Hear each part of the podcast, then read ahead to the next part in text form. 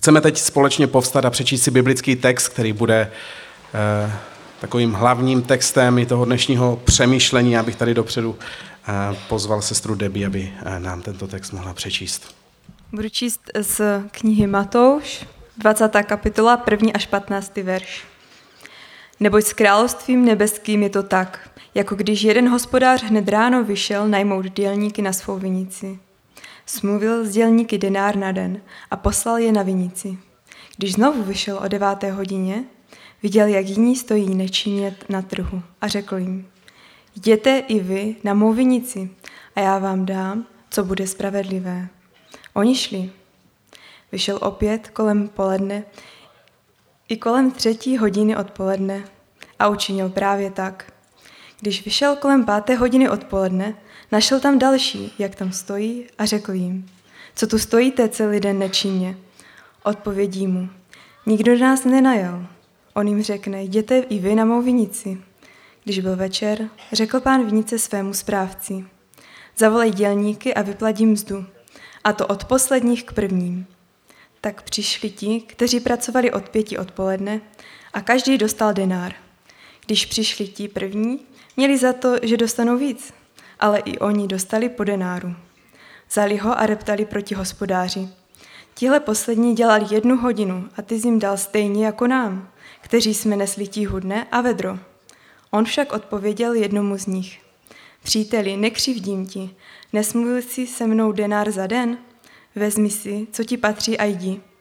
Já chci tomu poslednímu dát jako tobě. Nemohu si se svým majetkem dělat, co chci?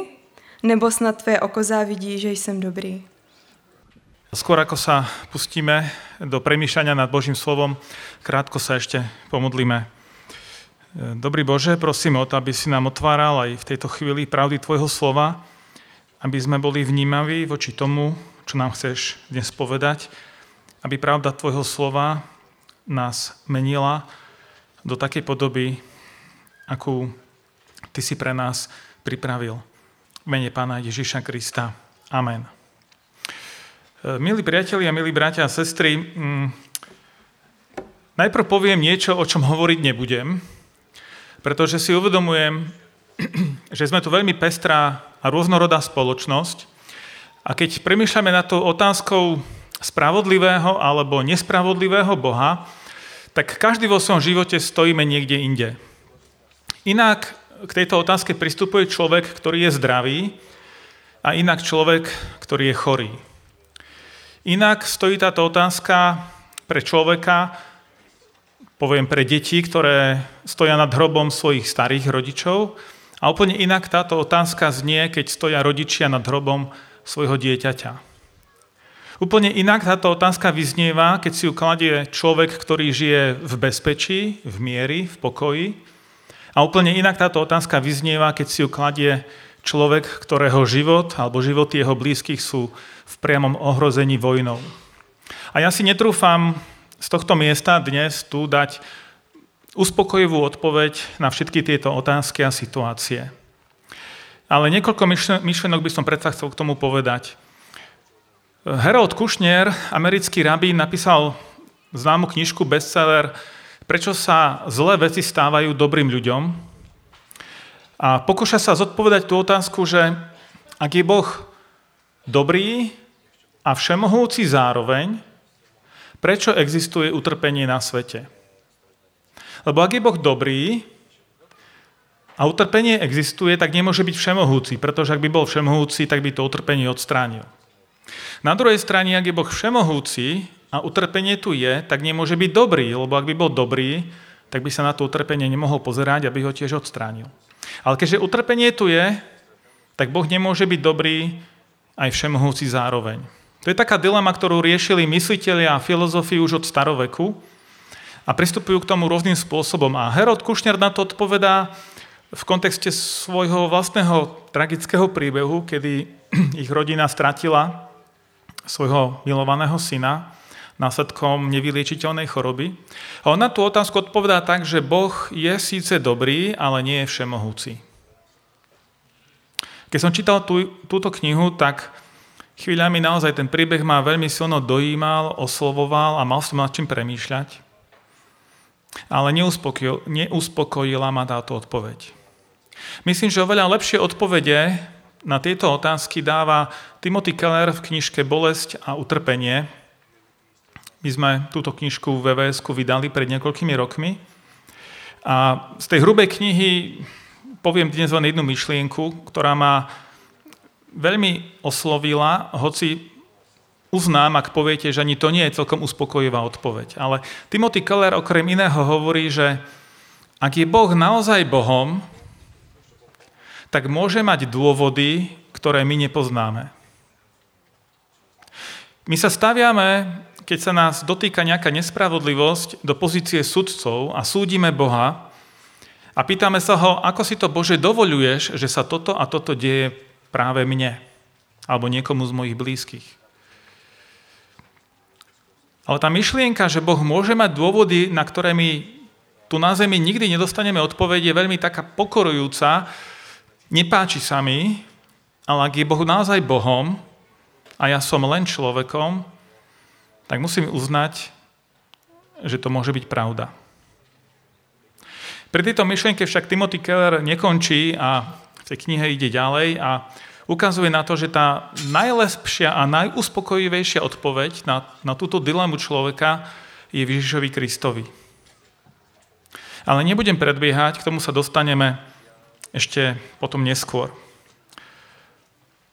Chcem dnes vás pozvať k tomu, aby sme spoločne premýšľali nad tým podobenstvom, ktoré rozpovedal pán Ježiš o tých robotníkoch na vinici, ktorých volal postupne od rána až do poobedia, aby prišli pracovať na jeho vinicu a na konci, keď prišla výplata, tak niektorí boli nespokojní. A najprv sa zamyslíme nad tým, že čo asi prežívali tí, tí poslední najatí robotníci, ktorí tam robili len hodinu a dostali denár. Oni nevedeli, koľko dostanú, ale dostali denár a to bola mzda, taká denná mzda, poctivá, férová mzda za celodennú robotu. Oni robili hodinu a dostali denár. No čo asi mohli oni prežívať? A viem si predstaviť, že mohli byť potešení, že oh, to, to je super, to je skvelé, lebo celý ten deň, keď tam čakali na prácu, veď oni neboli leniví, oni nerobili hodinu len preto, že boli leniví. Oni chceli prácu, ale nikto si ich celý deň nenajal. Až ten pán potom prišiel a si ich najal. A oni si hovorili tak, možno keď tam čakali na tom námestí, no ako prídem domov s prázdnymi rukami? Tie peniaze budú chýbať našej rodine. Ako nakrmím svoje deti? Čo poviem svojej žene? Možno čo poviem svojim starým rodičom, ktorí už nevládzu, nevládzu pracovať. Ale potom prišla táto možnosť robiť aspoň hodinu a si hovorili, no super, tak aspoň dačo zarobím. A aké prekvapenie, aká radosť, keď zrazu zistili, že dostali takú odmenu, ako keby makali celý deň. No ja si myslím, že oni boli veľmi potešení a, a nadšení a vďační za to, čo dostali. Lenže bola tam skupina ľudí, ktorí pracovali oveľa viac. Dokonca tí, ktorí pracovali od rána a boli tí spokojní tí neboli spokojní. A neboli spokojní napriek tomu, že dostali to, čo bolo dohodnuté. Dostali tiež denár, čo je tá poctivá denná mzda. Nemohli sa cítiť ukrátení v tom zmysle, že by ich ten pán podviedol, že by im dal menej ako slúbil, alebo že by nejakých práca nebola zaplatená. Nie, dostali to, čo mali dostať, čo bolo férové a predsa mali pocit, že to nie je fér. Bol ten ich pocit oprávnený? Ja sa priznám, že ja som mal vždy problém s týmto podobenstvom. Mne sa tento príbeh z Biblie no, nepáči celkom. Nepatrí medzi moje obľúbené, sa priznám. A práve kvôli tomu, že veľmi súcitím s tými, s tými robotníkmi, ktorí tam makali celý deň. A tiež to vnímam tak, že no, no prečo nedostali, mohol aj im niečo prihodiť navyše ten pán, nie? Prečo to neurobil? To, to, to nie je fér.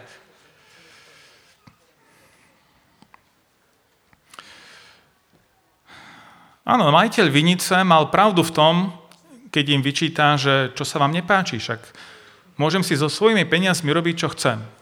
To je pravda. A čo sa vám nepáči, však ste dostali to, čo bolo dohodnuté. Aj to je pravda. Objektívne sa nemohli sťažovať, ale predsa nejak vnútorne cítime, že, že niečo tam trochu škrípe. A keď som premýšľal nad týmto príbehom, a robil som to už nie raz, tak som pochopil, že tento príbeh nie je o tom, ako majú vyzerať naše pracovnoprávne vzťahy, ako máme robiť biznis. To nie je o tom. Ale tento príbeh, toto podobenstvo je o Božom srdci, o tom, aký je Boh. A predstavujem si tých ľudí, ktorí počúvali, ako pán Ježiš rozpráva toto podobenstvo a aké otázky asi mohli vzniknúť v ich hlavách. A myslím si, že oni mohli mať veľmi podobné otázky, ako máme my. A tiež si možno sa pýtali, tak čo má toto znamenať? Čo je to za majiteľa vinice, že takto zvláštne, takto divne odmenuje svojich pracovníkov? Možno niektorí boli v rozpakoch, že no nevieme, čo si máme o tom myslieť. A niektorí, niektorí boli možno rozhorčení, presne ako tí, tí prví robotníci, že áno, však oni mali dostať predsa len viac. Však znášali tie útrapy celého dňa. Presne takto podobne možno aj my rozmýšľame. Aký je teda vlastne Boh? V tomto príbehu nám pán Ježiš predstavuje Boha, ktorý nie je fér, ktorý nie je spravodlivý. Ale trochu inak, ako to možno znie na prvé počutie. V tomto príbehu nám pán Ježiš ukazuje, že Boh dáva viac aj tým, ktorí si to nezaslúžia. A v tom príbehu to ten majiteľ vinice vyslovil slovami, že mm, prečo zazeráš na mňa, že som dobrý? Alebo jeden starší slovenský preklad to prekladá, či je tvoje oko zlé, že ja som dobrý? Alebo v tom českom preklade som počul, že, že či závidíš? Alebo iný preklad ho nepoužíval slovo dobrý, ale štedrý. Boh je dobrý a štedrý, a nám sa to nepáči. Nám, keď, by boh nedá, keď Boh nedáva to, čo si niekto zaslúži, to nie je fér.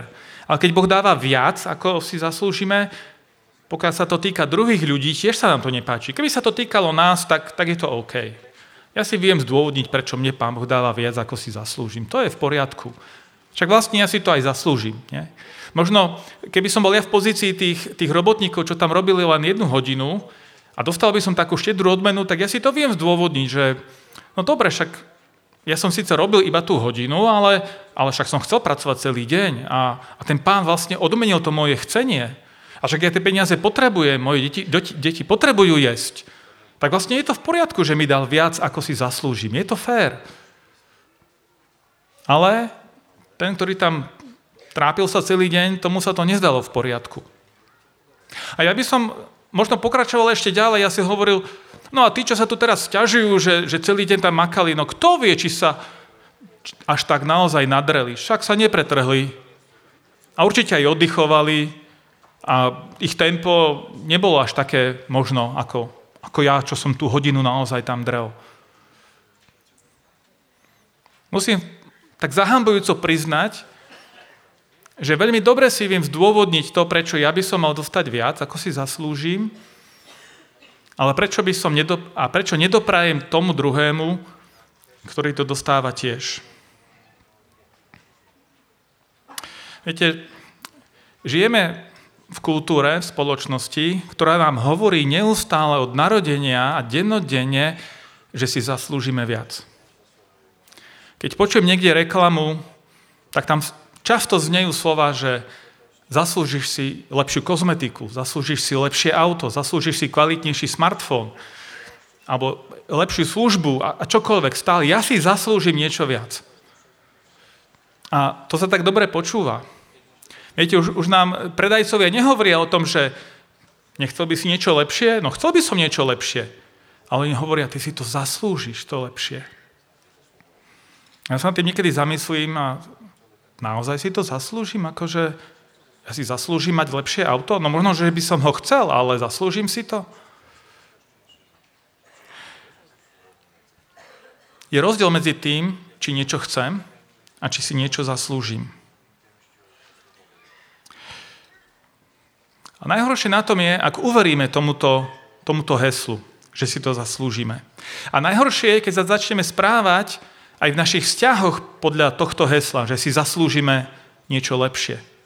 Ja si zaslúžim lepších priateľov, lepších rodičov, lepších učiteľov, zaslúžim si lepší partnerský vzťah, lepšiu manželku, lepšieho manžela.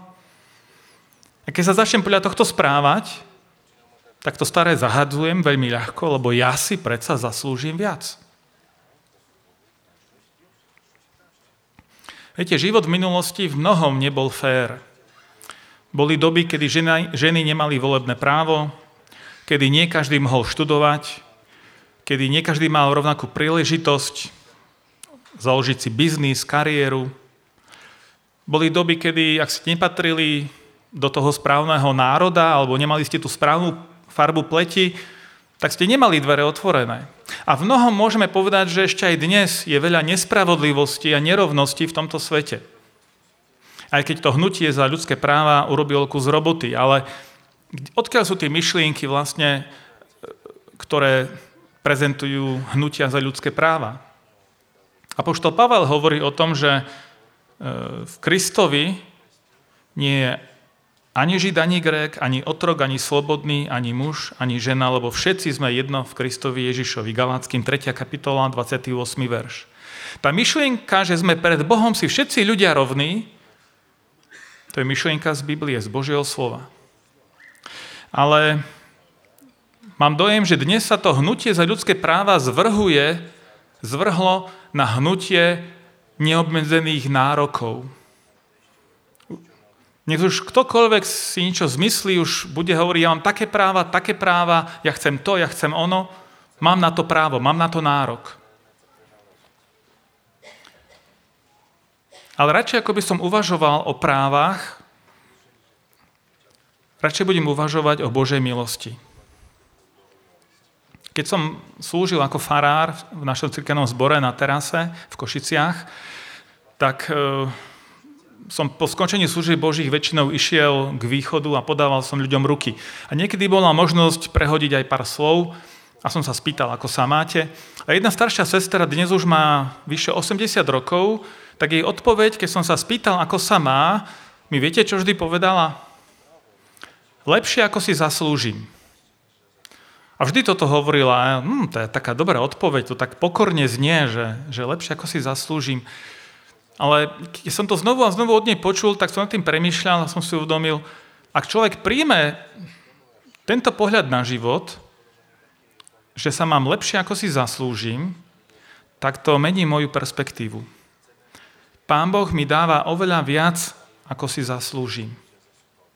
Ale vôbec nie je samozrejme žiť s týmto pohľadom na život.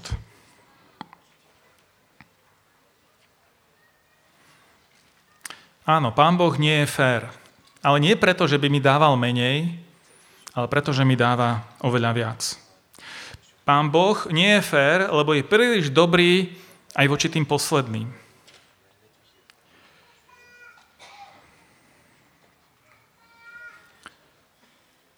Ako som už na začiatku povedal, s týmto podobenstvom som mal vždy problém. A viete prečo? Musím priznať, že preto, že sám seba som videl ako toho robotníka, ktorý tam pracuje, viete odkedy? Celkom od rána. Ja som ten najväčší pracant na Božej vinici. Ja som ten, ktorý som v Neho uveril už veľmi dávno. Ja som ten, ktorý slúžim, aktívne sa zapájam nie ako tí druhí, ktorí len prídu na hotové. Ja si zaslúžim viac. A mám podozrenie, že v skutočnosti by sme mali sami seba vidieť, viete, na ktorom mieste? Ako ten robotník, ktorý prišiel na záver. Ktorý dostal šancu, keď už nečakal, že nejakú šancu pracovať a zarobiť si niečo ešte vôbec dostane. Toto nie je o odmene za našu službu, toto je o záchrane, o spasení.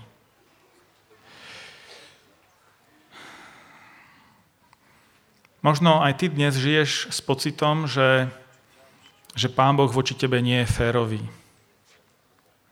Možno máš pocit, že ti Pán Boh niečo dlží. Možno to znie ako, ako rúhanie, ale môžeme mať pocit, že nám Pán Boh dlží nejaké vysvetlenie. Dokonca nejaké ospravedlnenie. Že nám niečo nedal, čo by nám mal dať. Alebo že nám vzal niečo, čo nám vziať nemal. A dnes, ako som povedal, netrúfam si odpovedať na všetky tieto otázky, lebo to je možno skôr na osobný pastoračný rozhovor ako na kázanie. Ale dnes sa to všetko tu len rozbieha a verím, že počas nasledovných dní bude, bude príležitosti, aby tie otázky, ktoré si tu nesieš, aby si na ne hľadal a nachádzal odpovede. Keď som hovoril, že v Ježišovi Kristovi je tá najlepšia odpoveď, tak Jaroslav Škaravada to povedal slovami, každý pohľad na kríž ma uistuje, že je tu niekto, komu som stál za to, aby za mňa obetoval svoj život. Zaslúžim si, aby niekto za mňa obetoval svoj život? Ale keď pozriem na kríž pána Ježiša Krista, tak vidím, že som niekomu za to stál, aby obetoval za mňa svoj život. A ja by som na záver rád povedal nasledovné veci. Pán Ježiš zobral na seba našu bolesť, náš hriech. On trpel nespravodlivo. To, čo sa stalo Ježišovi, bolo to fér? To vôbec nebolo spravodlivé, čo sa stalo Ježišovi. Dokonca aj neveriaci ľudia toto uznávajú, že ten súd s Ježišom nebol fér. A Ježiš to zobral na seba, trpel, zomrel, nebeský otec ho skresil z mŕtvych, ale to, čo sa mu stalo, to, čo podstúpil Ježiš, vôbec nebolo fér. Ale stalo sa to nie kvôli nejakému justičnému omylu. Stalo sa to kvôli tebe a mne. Práve preto, aby Boh mohol aj mne prejaviť svoju nespravodlivosť tom najlepšom slova zmysle. Aby mi dal oveľa viac, ako si zaslúžim. Ježišovi sa stalo horšie, ako si zaslúžil, preto, aby sa mne i tebe mohlo stať lepšie, ako si zaslúžime. Na záver nejaké otázky na premýšľanie. Máš pocit, že život alebo Boh voči tebe nie je fér? Ak áno, a ja poviem, pripustme, môžeme mať ten pocit, tak to Bohu povedzme. Job sa s Bohom hádal. A nebol jediný. Žalmisti sa s Bohom hádali. Predkladali mu svoje otázky a svoj zápas. Viete, my môžeme Bohu hovoriť, že Boh nie je fér, ale na základe čoho tvrdíme, že niečo nie je spravodlivé, že niečo nie je fér, že niečo nie je morálne? Odkiaľ máme to, to vedomie toho, čo je dobré a čo je zlé. Ak Boha odpíšeme z nášho svetonázoru, tak máme svoje tužby, svoje názory, svoje požiadavky, svoje nároky, ale nemáme žiaden univerzálny zákon alebo pravidlo, na ktoré by sme sa mohli odvolať, že toto je dobré a toto je zlé. A paradoxne ak Boha vyškrtneme zo svojho života, tak stratíme tú najlepšiu zbraň proti Bohu. Lebo nemáme ako posúdiť, čo je fér a čo nie je fér. Nemusí sa nám páčiť to, čo Boh dopúšťa. Ale ak máš ten pocit, že to nie je fér, tak to Bohu povedz. To je to prvé. To druhé je taká výzva, že pozri na pána Ježiša Krista. To, čo sa stalo jemu, nebolo fér. Čo si o tom myslíš ty? Prečo sa mu to stalo? Kde je v tom jeho príbehu, v tom Ježišovom príbehu tvoje miesto? Aký podiel viny máš ty na tom, čo nefér sa stalo Ježišovi? A po tretie, znovu pozri na pána Ježiša Krista. To, čo sa jemu stalo nefér, aké požehnanie to prináša do tvojho života, aké dobro to prináša do tvojho života, akú záchranu, spasenie to prináša do tvojho života. Čiže ešte raz, máš pocit, že Boh nejedná fér? Hovor s ním o tom. To druhé, pozri na Ježiša, kde máš ty miesto v jeho príbehu, kde je ten tvoj podiel viny. A to tretie, čo z toho máš? Čomu môžeš vďačiť Bohu za to, čo urobil Ježiš Kristus? Imu sa stalo horšie, ako si zaslúžil, aby sa mne aj tebe mohlo stať lepšie, ako si zaslúžime. Prajem, aby sme túto pravdu každý deň na novo dokázali uchopiť a z ní sa tešiť.